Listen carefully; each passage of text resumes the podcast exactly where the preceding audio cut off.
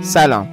ایمان هستم و این اپیزود پانزدهم پادکست هزار یک است توی این پادکست من قصد دارم که قصه های هزار یک شب رو به زبون ساده برای شما تعریف کنم.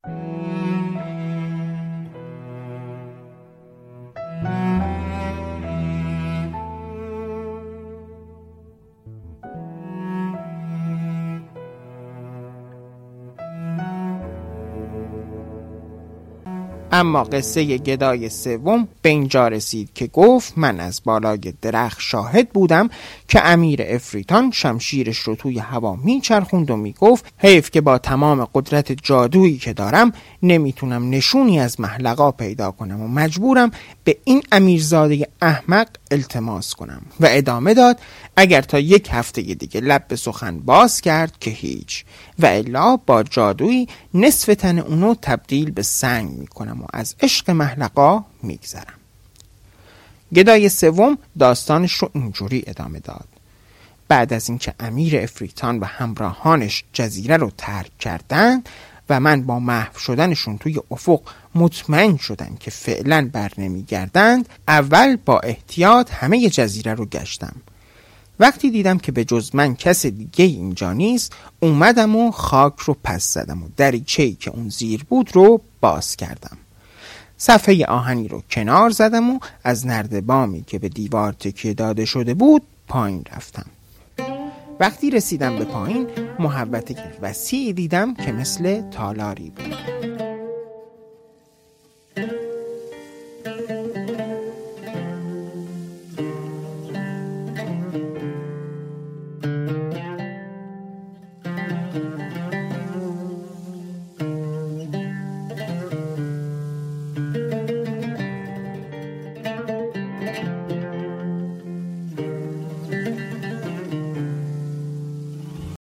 دیواره و ستونهاش از سنگ بود و چشمه آبی هم گوشه تالار می جوشید. کمی کند و کاف کردم که صدای مهربانی منو خطاب قرار داد و گفت ای آدمی زاد تو کی هستی؟ چطور جرأت کردی که بیای اینجا؟ اینجا زندان مخصوص ملک افریتانه وقتی به سمت صدا برگشتم مقابلم کر اسب زیبای بالداری دیدم بلافاصله گفت نترس من پادشاه مملکت سیلان هستم و جادو شده امیر افریتانم. امیر افریتان منو دزدید و به این سمت دریا آورد.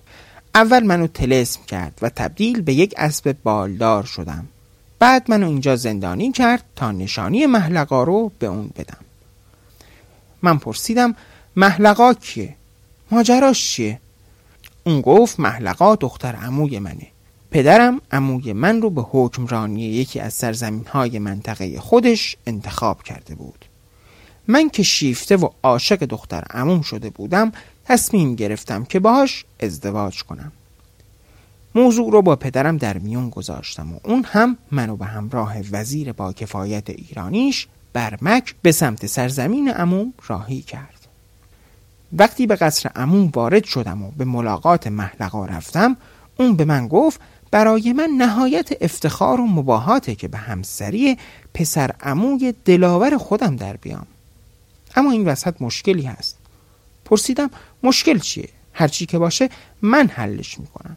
اون گفت باید بدونی که امیر افریتان مدت یک در لباس بازرگانی ثروتمند مرتب به خواستگاری من میاد.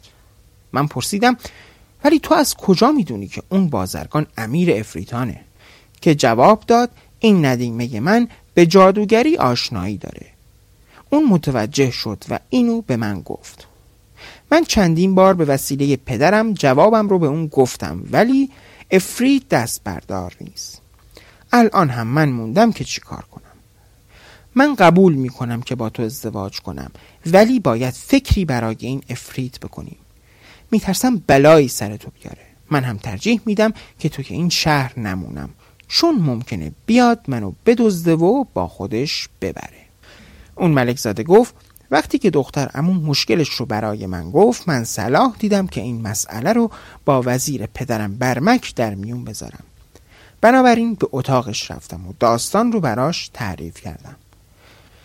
وقتی ماجرا رو شنید دستی به محاسنش کشید و گفت با مشکل بزرگی روبرو شدیم. و بعد از دقایقی قدم زدن و فکر کردن گفت به نظر من بهتره که مراسم عقد رو اینجا برگزار نکنیم. چون من از قدرت این جادوگران میترسم. و بعد ادامه داد من از طریق یک راه محلقا رو با خودم به قصر پدرت می‌برم. ولی تو اینجا بمون. چند روز بعد تنها حرکت کن و بیا به سمت دیار خودت. ولی یادت باشه که وقتی با اسب به سمت ما میای هر صدایی که شنیدی روی خودت رو برنگردون. حتی اگر پشت سرت زنی با صدای محلقا تو رو خطاب قرار بده.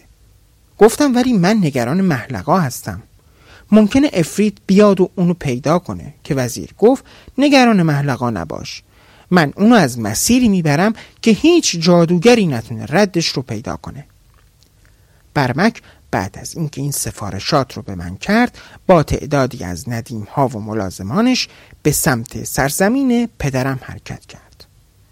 من هم بعد از دو روز به تنهایی با اسبی به همون سمت حرکت کردم.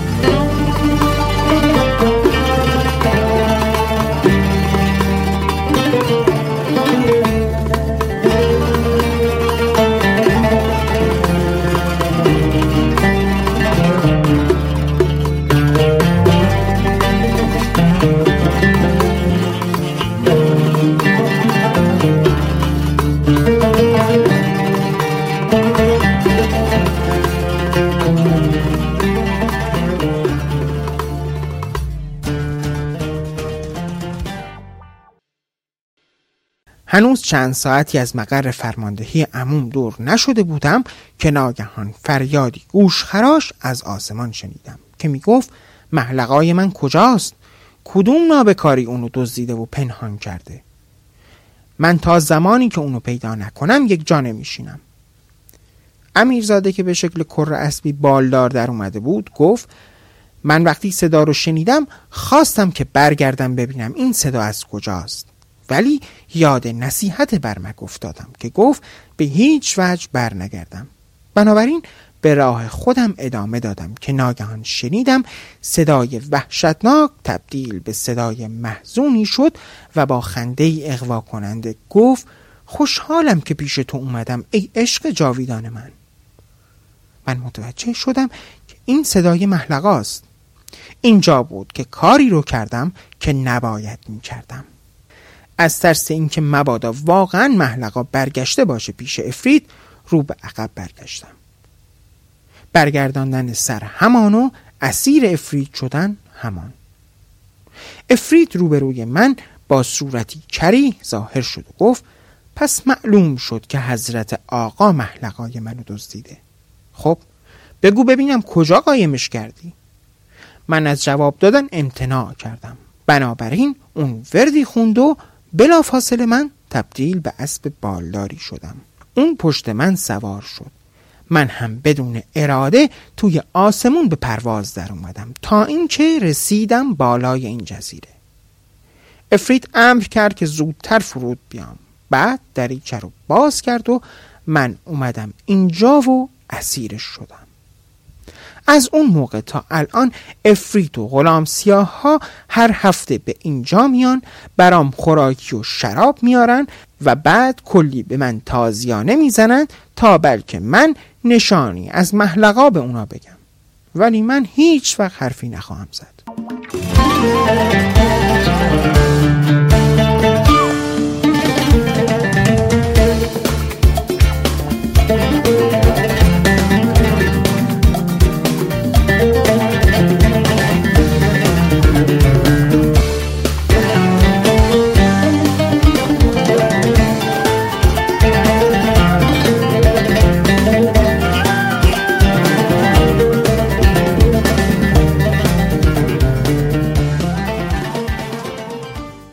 من پرسیدم خب این امیر افریتان با این همه توانایی که توی جادوگری داره نمی‌تونه نشانی محلقا رو پیدا کنه؟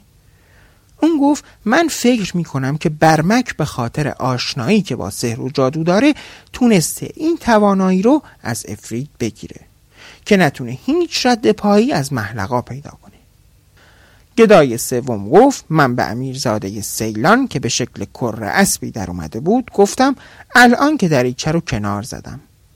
بهترین کار اینه که تو رو از اینجا نجات بدم. وقتی که موافقت کرد من دست به کار شدم تا اونو از توی دریچه خارج کنم. بعد از ساعتها تلاش بالاخره موفق شدیم که از دریچه بالا بیایم. من پشت اون کره اسب به امید اینکه از جزیره فرار کنیم نشستم که ناگهان دود سیاهی همه آسمان رو گرفت. در یک چشم هم زدن افرید زشت و بد هیبتی روبروی ما ظاهر شد. افرید صورت زشتش رو نزدیک من آورد. جوری که دندانهای زشت و زرد رنگ اون رو می‌شد از نزدیک دید. بعد بارو می‌گفت امیر افریتان هنوز انقدر خار نشده که مردکی نادان مثل تو بخواد گروگانش رو بدزده. بعد روی سر امیر زاده سیلان خاک ریخت و وردی خوند که ناگهان بالهای اسب ناپدید شدن. بعد اونو مثل موشی پرد کرد توی همون چاه و سردابه. سرش رو برد توی چاه و گفت وقتی از اینجا بیرون میای که نشانی محلقا رو به من بدی و بگی وزیر نابکار پدرت محلقای من رو کجا پنهان کرده. بعد رو کرد به من.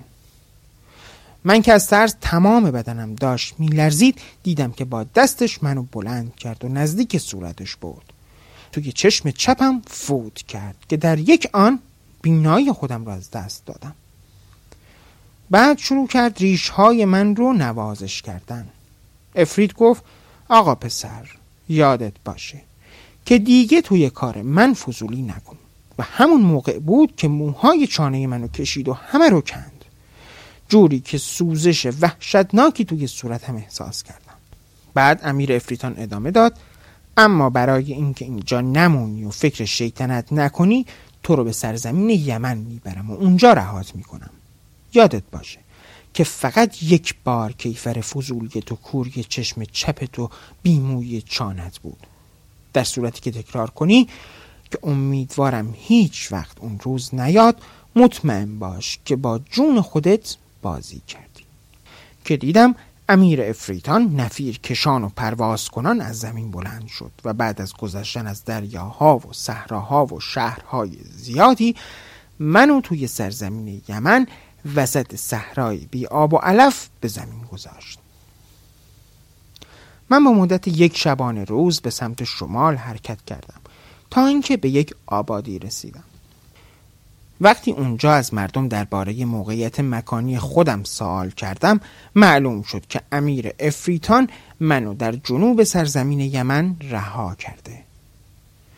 اونجا بود که تصمیم گرفتم به جای رفتن به سمت سرزمین خودم به سمت شهر بغداد بیام. چون وقتی که هنوز پادشاه نشده بودم وزیر پدرم به من گفته بود که یکی از اموزاده هاش که علم و فراستش از خود وزیر پدرم بیشتره وزیر مخصوص حاکم پرقدرت بین النهرینه. الان هم به اینجا اومدم تا اون وزیر پارسی رو ببینم و از اون بخوام که وساطت کنه. تا حاکم بین النهرین با لشکر و کشتیهاش به سمت اون جزیره بره و اون امیرزاده رو نجات بده و به وسال محلقاش برسونه. من راه ورود به بارگاه سلطان رو فقط در نوازندگی دیدم. بنابراین با اندک آگاهی که توی نواختن موسیقی داشتم تصمیم گرفتم که سازی بخرم و نوازندگی کنم. وقتی به بازار ساز فروش ها رسیدم این دو نفر رو دیدم که اونها هم مثل من هر کدومشون از چشم چپ کور بودن و چانه و زنختانی بیمو داشتن. اونها هم ساز خریده بودن. پس همونطور که این دوستانم گفتن با هم تصمیم گرفتیم که ساز بزنیم تا هم کسب درآمد کنیم و هم اینکه راهی پیدا کنیم برای دیدن وزیر با تدبیر حاکم. ای خاتون برتر و زیبا این بود سرنوشت من. من که از یک چشم کور شدم الان امیدوارم که من هم مثل دوستانم مورد عفو شما قرار بگیرم.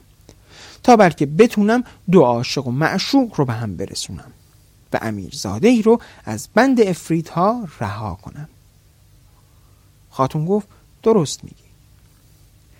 من نمی‌تونم که فرمان قتل امیرزاده ای رو بدم که در عین فقر و فلاکت این همه راه اومده نه به خاطر اینکه اموزاده با تدبیر پدرش بیناییش رو برگردونه یا اونو به تخت سلطنت برسونه بلکه به خاطر اینکه عاشقی رو از سیاه شال بیرون بیاره و به وسال محلقاش برسونه. من که مجذوب به این همه بزرگواری تو شدم و میگم ای امیرزاده من تو رو بخشیدم.